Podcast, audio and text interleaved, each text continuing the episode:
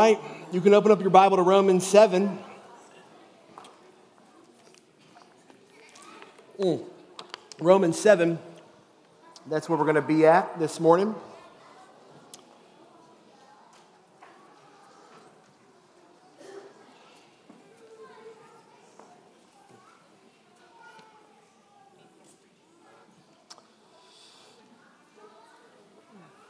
For the rest of the spring, uh, after, uh, so this week, next week, we'll finish out in Romans 7, and then we're going to spend some time, Holy Week, Palm Sunday, Easter Sunday, looking at the triumphal entry, the death and resurrection of Christ Jesus. And then after Easter, we're going to do six weeks on the topic of heaven, death, what happens when we die, and hell.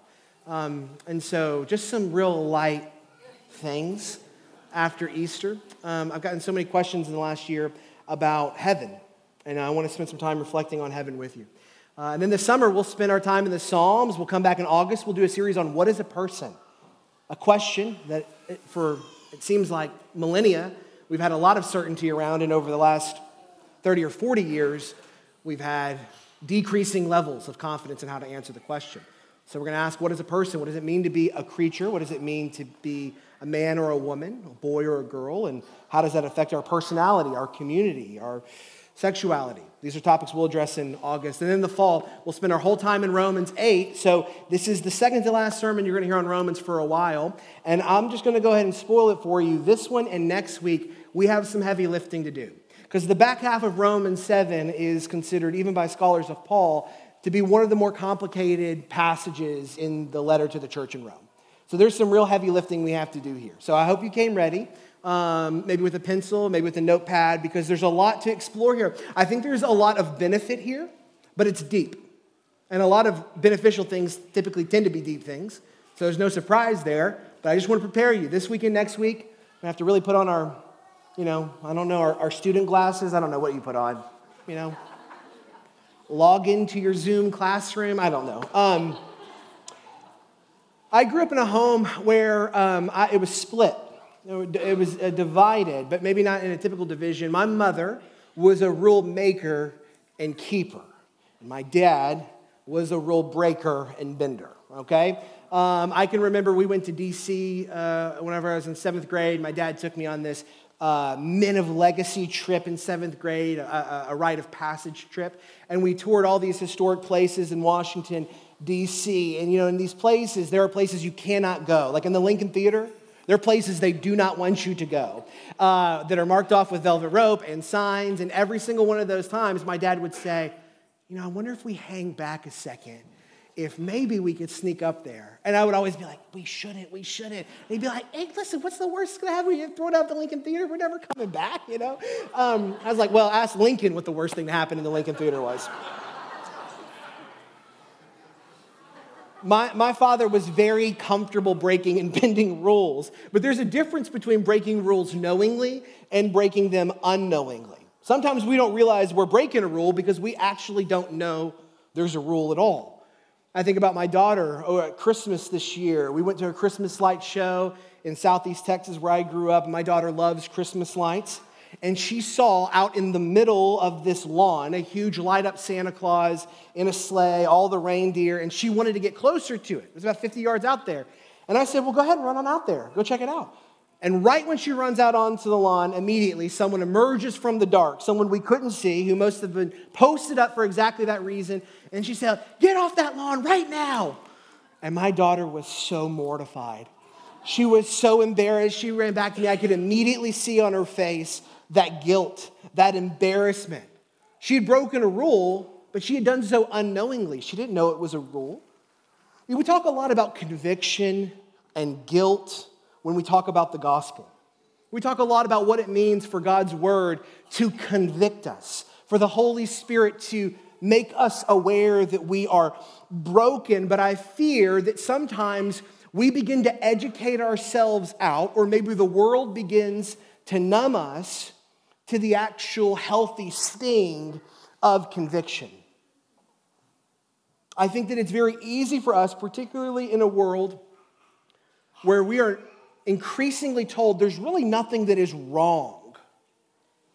It's very easy for us to go, well, if nothing is really wrong, then should I ever feel guilty? In some ways, we've kind of pathologized guilt. We've suggested, listen, if you feel guilty, really, you should stop feeling guilty as fast as possible. Like, absolve that feeling immediately. And yet, sometimes guilt, the guilt that comes from healthy conviction, not unhealthy condemnation, but healthy guilt and conviction can be like the sting of the doctor's syringe. It can be providing you help when you really need it, even though it's sharp to feel. And last week, Pastor John did such an amazing job. I don't know if you caught this last week. If you didn't, I want to strongly encourage you to go back and listen to it if you missed it, because he so wisely distinguished between conviction and condemnation. I thought it was honestly golden. And I would strongly encourage you, if you missed it, to go check it out again. But there is a difference between conviction and condemnation. Conviction is good. Conviction is the mark of a gracious God saying, stay away from evil. Conviction is the keep out sign on a door that behind it is full of terrors. Conviction is a good thing. And conviction does produce guilt. It produces that sense in our conscience where we go, that was wrong. I feel bad about having done that. I feel bad about not doing that. Conviction is good because it's God saying, that way lies evil and destruction and death. Conviction is the work of a gracious God looking to steer us away from evil. Condemnation is different. Condemnation is not the work of a gracious God, condemnation is the work of an evil enemy. And this evil enemy is not looking to merely help you see that something is bad. This evil enemy is trying to convince you that you are bad and you're so bad, God can never love you. And that is crucially different. And I think that there's been a great degree of confusion for us in our present moment over whether or not it's healthy and holy to sometimes feel conviction. And I want to tell you right now, it's a normal part of the Christian life to experience conviction. It's a normal part of the Christian life to experience that there is a gap between who God is and who you are. And I think Paul in Romans 7 is trying to get us to learn how to live in that gap. And so I want to read Romans 7 7 through 12. And after I read it, I'll say, This is the word of the Lord. The reason that we do that is that we want to give thanks to God that He has spoken. So you're invited to respond, Thanks be to God. Let me read Romans 7, beginning in verse 7. What then shall we say? That the law is sin? By no means. Yet if it had not been for the law, I would not have known sin. For I would not have known what it is to covet if the law had not said, You shall not covet. But sin, seizing an opportunity through the commandment, produced in me all kinds of covetousness. For apart from the law, sin lies dead. I was once alive apart from the law, but when the commandment came, sin came alive and I died. The very commandment that promised life proved to be death to me. For sin, seizing an opportunity through the commandment, deceived me and through it killed me. So the law is holy and the commandment is holy and righteous and good. This is the word of the Lord. Thanks be to God. Paul has been instructing the church in Rome towards holiness and obedience. That's Romans 6 and 7. And Romans 5, he was giving us the, the rock solid doctrine of our salvation, the doctrine of justification that by God's grace in Jesus Christ, we can receive something we desperately lack and God radically has, which is the righteousness of God. And God graciously provides it in Christ Jesus. But Paul wants in Romans 6 and 7 for the church to not misunderstand. Just because they have been saved by grace through faith in Christ, it doesn't mean that how they live is of no consequence. He wants them to see that God is inviting them to walk in his better ways of obedience. And his audience is a mixture of Gentiles and Jews. Now, that's important because he's talking about the law here. And for the Jewish audience in the church in Rome, the law would have been to them something of great reverence. The Torah, the law, was really kind of the central place when an early Israelite is asking themselves, How does God want me to live? They're answering that question with this the law, the Torah. That is how God wants me to live. Now, when we talk about the Torah, we're talking specifically about the first five books of the Old Testament. And so when Paul says law, he really means three things. Now, you can write this down, okay? The first thing he means is he means specifically the Decalogue or the Ten Commandments. You're familiar with that in Exodus 20. So he's meaning that. But he doesn't just mean the Ten Commandments, he also means the whole of the Torah law meaning he means all of the law, all of the standards that God has laid out in Exodus, Leviticus, and Numbers, and Deuteronomy. And he also means, the third thing here is he means the scope of the story that the first five books of the Old Testament tell. Because the first five books of the Old Testament are not just law, that law is received and given and extended within a story that helps it to make sense. Now, before we jump into this, I have to help you understand this. And maybe you already get it. If so, then you can help others. A lot of times people will look back at the first five books of the Old Testament and they'll say, huh, this law kind of doesn't make any sense, right? Gosh, it kind of seems arbitrary. But they'll take the law and they'll divorce it from the story that it's in. And they'll be like, golly, this, this seems so weird. God wants them to wear these certain kind of clothes and not these other kind of clothes. Man, he's really capricious. He's really fickle. He's really arbitrary. But that's kind of like turning to just a random page in a novel and being like, this doesn't make any sense. It's like, no, no, no. The law makes sense within the story that it's embedded in. And when Paul is referencing the law here, he's not just talking about the Ten Commandments. He's not just talking about all the rules and regulations, though he is talking about both of those things. He's also talking about the story the story that the law emerges in. And in Romans 7 6, he's just told them, You've died to the law. So there's a couple of questions that we're kind of faced to ask here. Because I wouldn't blame you if you read this portion of Scripture and said, oh, You know what? I feel like this is a little bit confusing. Because in other places in the Bible, particularly in the Psalms, you're going to hear God call us to think on the law, to meditate on the law, to practice the law, you're going to hear the law referred to as life, sweeter than honey, more nourishing than food or water. And yet, here, it kind of sounds like Paul has some bad things to say about the law, doesn't it?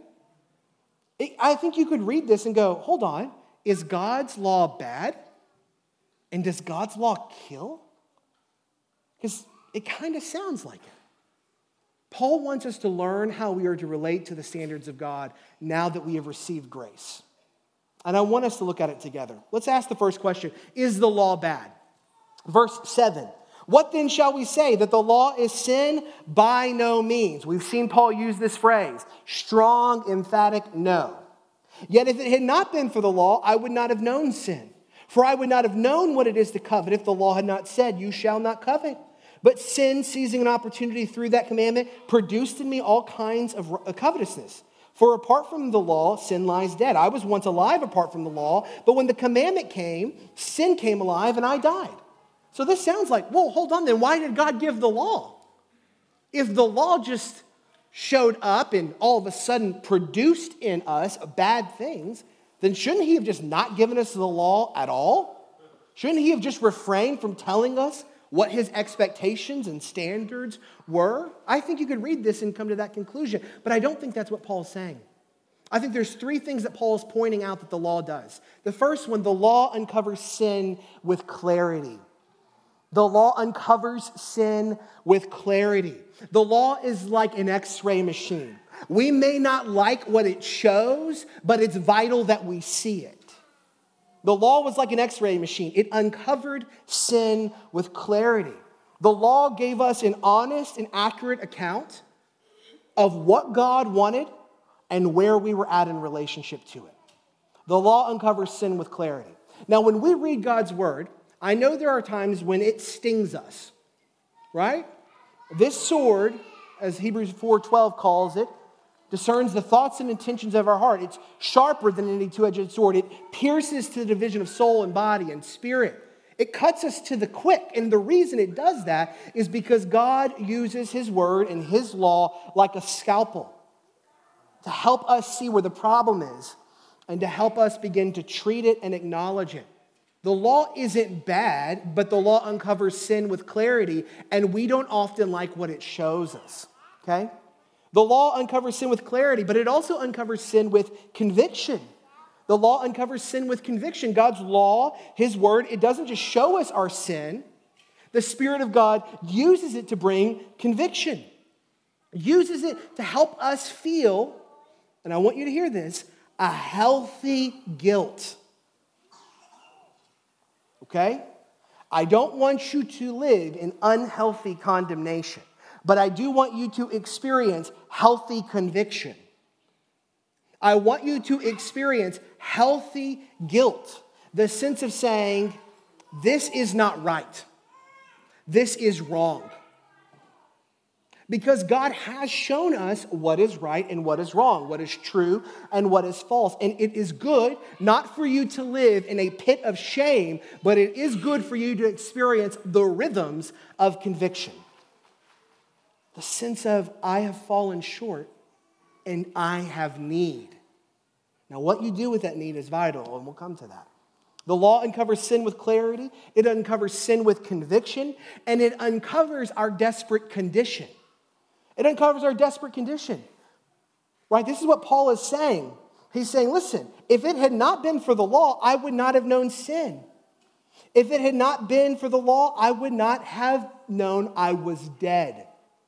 Paul is not saying that the law killed him. That's not what he's saying. Paul is saying the law showed him he was already dead from the start. Paul is saying that what you think that when you're born into this world is that you are actually alive. And the law reveals actually that's not the case. Actually, you've fallen short. The law doesn't kill, the law shows us our desperate condition, and that is that we're born into this world. We might be physically alive, but we're born into this world spiritually dead. The law uncovers sin with clarity, it uncovers sin with conviction, and it uncovers our desperate condition. Now, let me just maybe help you make sense of this. In college, I lived with six other guys in one townhome for three years. Okay? Really packed in there. Okay? It was, I, I don't know how colleges get away with such a thing, uh, but they seemed to do it. Um, and we were there, and we were living in one townhome, six other guys. And if you came into our townhome at night with all the lights turned off, and you walked through our kitchen, you'd say, it's not so bad in here, right? But you come in the morning, you open up a few windows, you turn on the lights. It would be like Gordon Ramsay's kitchen nightmares. You know what I'm saying? Like it, it would scare you, it would startle you, right? The law is like a light turned on in a filthy place.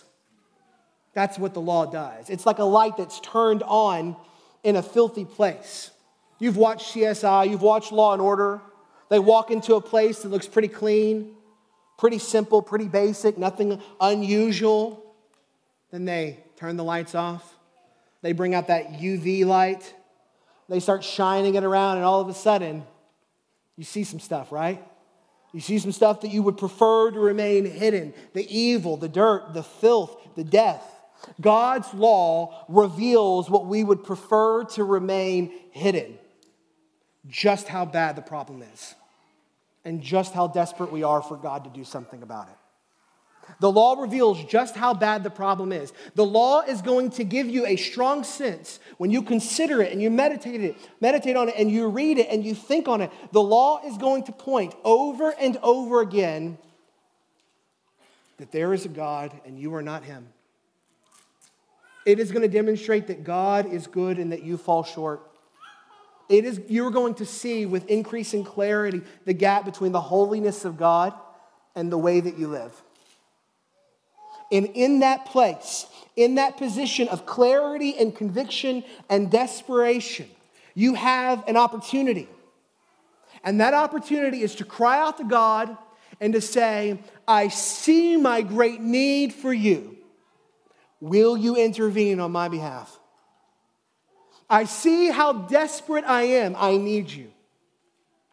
It awakens within us an urgency, a fervency that God must move in power and grace and love and mercy if we are to have any hope at all. Is the law bad? No. The law is not bad, but the law does show us where the bad is. The law does show us where the bad things are. Paul keeps going, though. And you'd be well within your rights to not just ask, is the law bad, but does the law kill? Because look at what he says in verse 9 and following. I was once alive apart from the law, but when the commandment came, sin came alive and I died. The very commandment that promised life proved to be death to me.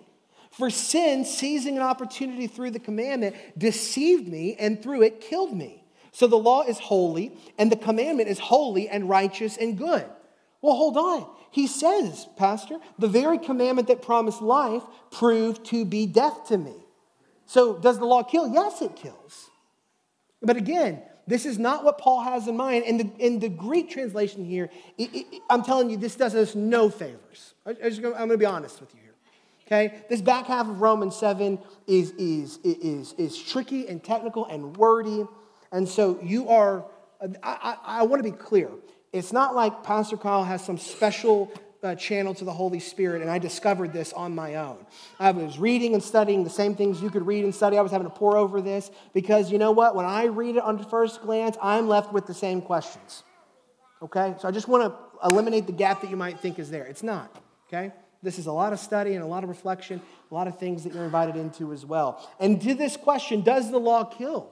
You'd be well within your rights to ask that question because it sounds like what Paul's saying is God gave us the law, and then guess what? I thought it was going to give me life, it did it and gave me death. So, what's he saying? He's saying this He's saying, What God intended to illuminate my desperation, I used to try to secure my own deliverance. What God intended to illuminate my desperation, I used to try to secure my own deliverance. The problem with the law isn't that God told us what was good. The problem with our response to the law is that when God told us what was good, we said, you know what, God? I think I got this. I think I can nail this. I think I can do this. And that quest for autonomy, it's not just at the root of legalism, it's at the root of the sin in the garden. It's the first sin to say, you know what, God, I think I got this. And Paul is saying, particularly for his Jewish audience, but for all of us who have hearts that are bent to saying, you know what, I can do it on my own, he is telling us if you approach God's law that way, it will not be a source of life for you. It will be the condemnation of your death because you cannot do it on your own. You can't fix it. You can't pull yourself up by your own bootstraps. You're not strong enough. You're not tough enough. There's no way for you to life hack your way into fidelity and faithfulness to the law. It's not going to happen. You need a new engine, you need a new foundation. And that's a work that only God can accomplish. You see, sin twists the law. God intended the law to be a tutor to us, a tutor, showing us the ways of wisdom and righteousness. But our sinful response to the law is to take this tutor and to say, you know what? This isn't going to be a way. I'm going to make this my way. I'm going to do this on my own. And what was intended to be a tutor ends up becoming a tyrant. A tyrant that condemns us over and over again from falling short. The law was meant to be a blessing to a people who had already received the righteousness of God, but it will be a curse to those who try to seek righteousness anywhere else but Christ. The law was meant to be a blessing to those who would receive the righteousness of God, but it will be a curse to anyone who seeks to find righteousness outside of Jesus. It is a reminder that we have fallen short of God's perfect standard. And Paul says, no, the law is not bad. The law doesn't kill, it's holy, it's righteous, it's good. But why? Why is the law holy and righteous and good? Well, because it shows us how desperate we are for rescue. It shows us how desperate we are for rescue, and we are desperate. I, I, I really, I just want to caution you.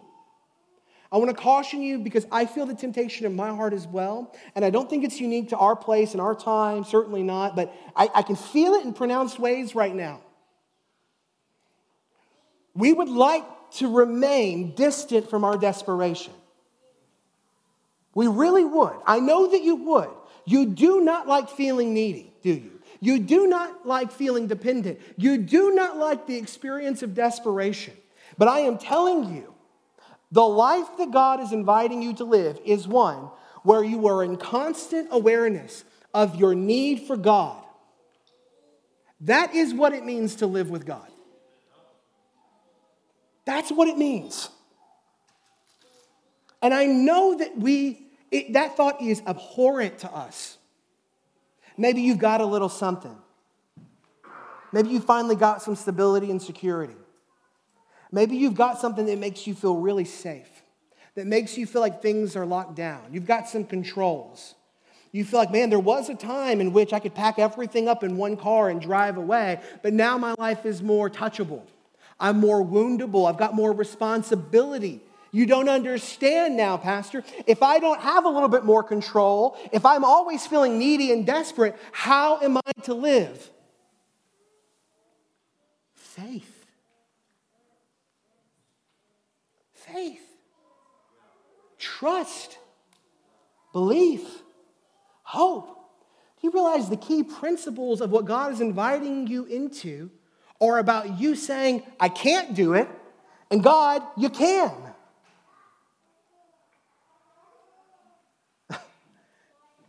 Listen, I, I, am preaching this loud because I need to hear it. And I think that we do too. I know that it would be easy for us, and it is easy. You have the opportunity. You have the opportunity, maybe more so than any generation before you, to live in the perpetual illusion of your own independence. If you want to live that way, you know what?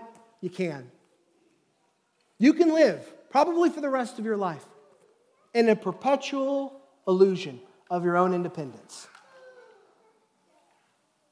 And what you will find is you will find arid deserts where you could find deep wells in the presence of God. Because the law is a reminder to us. The law, this law that Israel was to follow as they were to enter into Canaan. You will find that unless at the core of your relationship to God is a passionate sense of your own desperate need, you will find this less and less enamoring. You will find this road very hard. You will find it difficult, and you will say, you know what? This isn't really for me. The law is a reminder of our desperate condition, a condition we would really prefer to not remember. It shows us the character of God, and it shows us that we are not Him.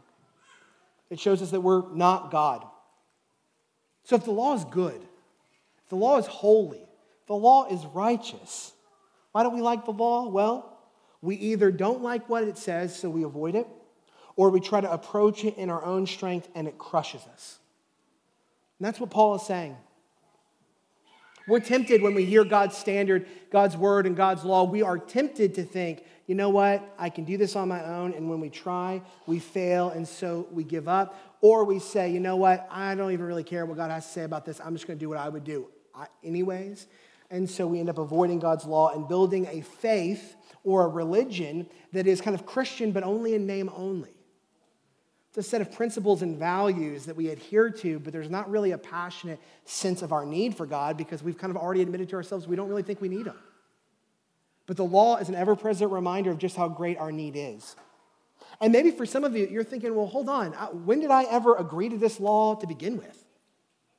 When did I ever sign a contract to say I would uphold this law? What does this have to do with me? Well, everything. Your representative, Adam, heard God's law in the garden and he broke it. And he acted on your behalf. He acted on your behalf, and you are born. I am born guilty because of it. Whether we feel guilty or not, we are guilty.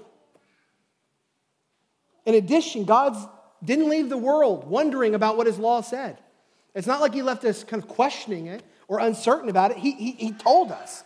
He told us in the natural law that is written on our hearts. He told us in his revealed word. He told us in the life and the living of the Son of God, Jesus Christ. And so scripture says, as Paul has already said in Romans, we're born with no excuse. We are born guilty.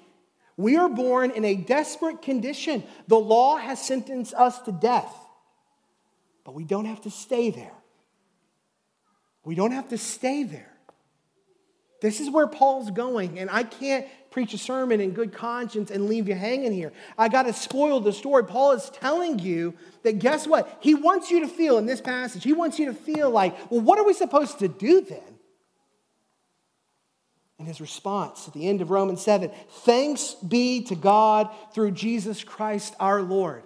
That's where he's taking you. He's not taking you to an exhortation to say, you better work harder, you better be tough, you better work smart, you better figure this out, you better fix it on your own. He's leading you to Jesus because the law demonstrates the gap between where we are and where God is. And you cannot fill that gap with anything but the work of Christ. There are really three options when it comes to dealing with God's law. Let me give them to you. The first, you can try to do the law without grace. And that's what much of Israel had been trying to do for thousands of years. They had been trying to live out the law without grace. You can attempt to do that. I think many of you are attempting to do that. You're striving and you're exhausted from it because you want to impress him.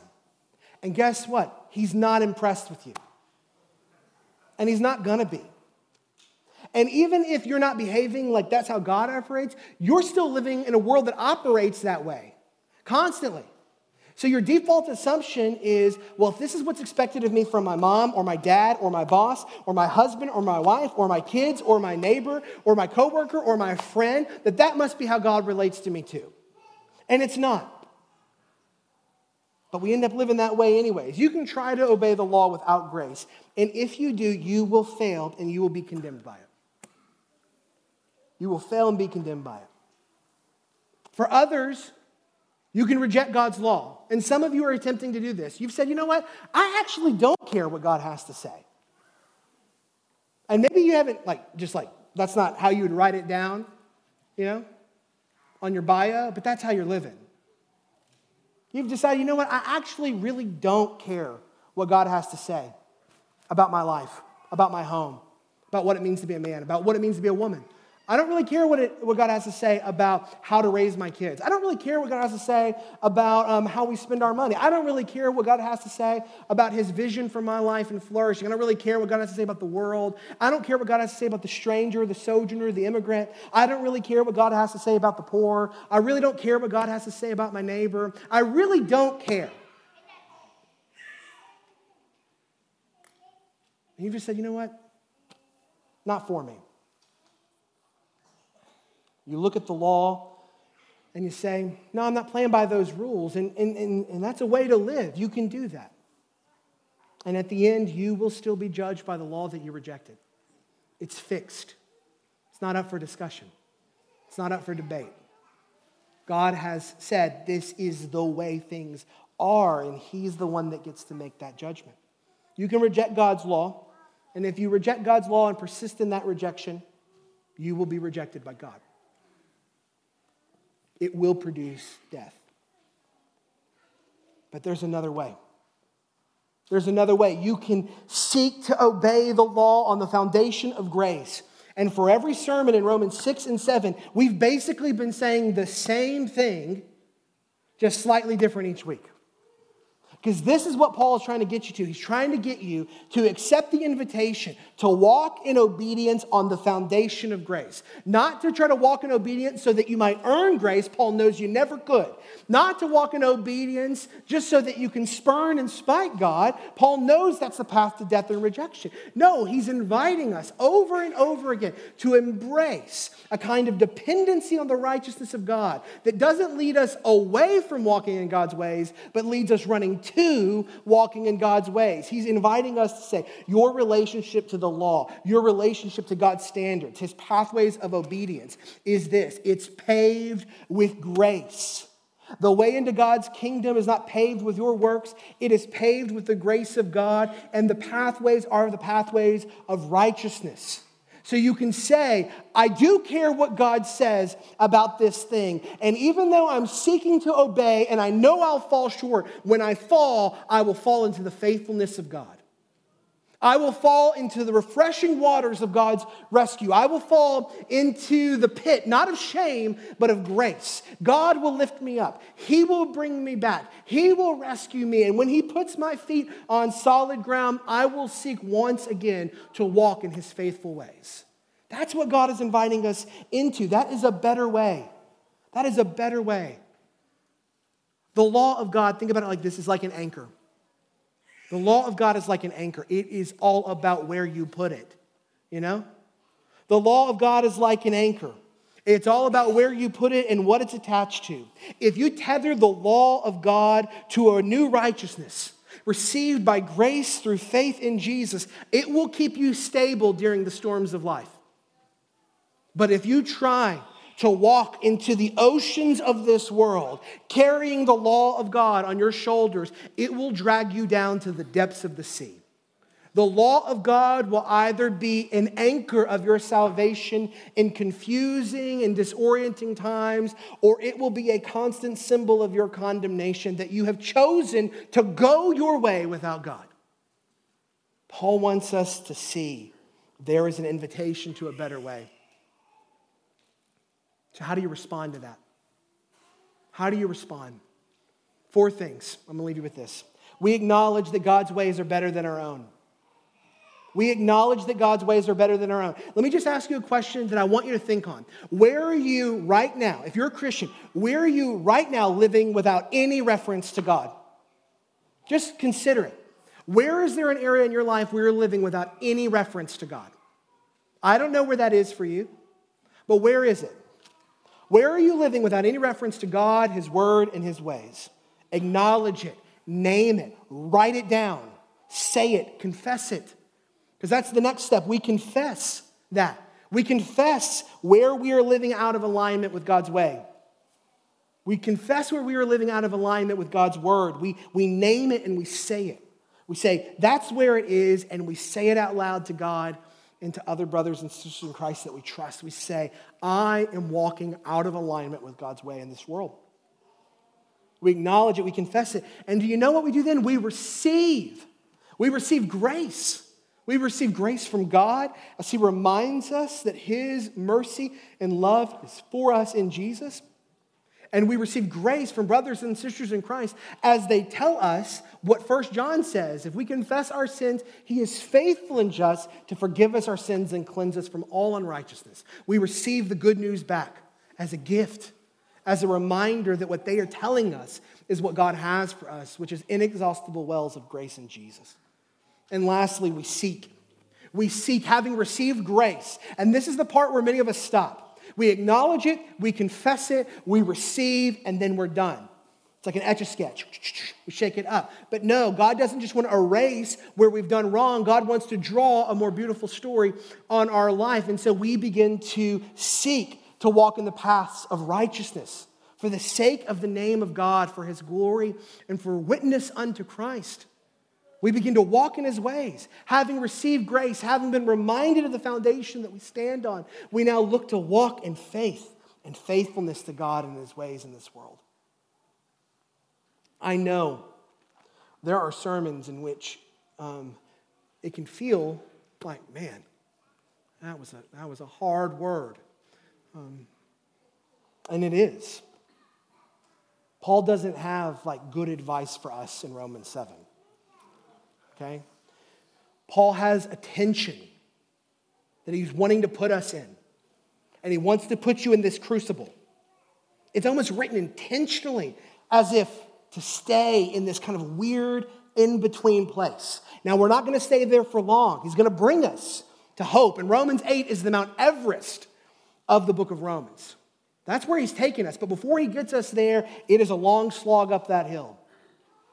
He wants us to stay in this crucible because he knows that it is in that place where faith is formed and forged, where we begin to realize God must do the great work because he must, because we need him to, and because he stands ready today to receive all of those who will say, God, I know that I have fallen short. I am in desperate need for your grace. Rescue me that I may walk in your ways.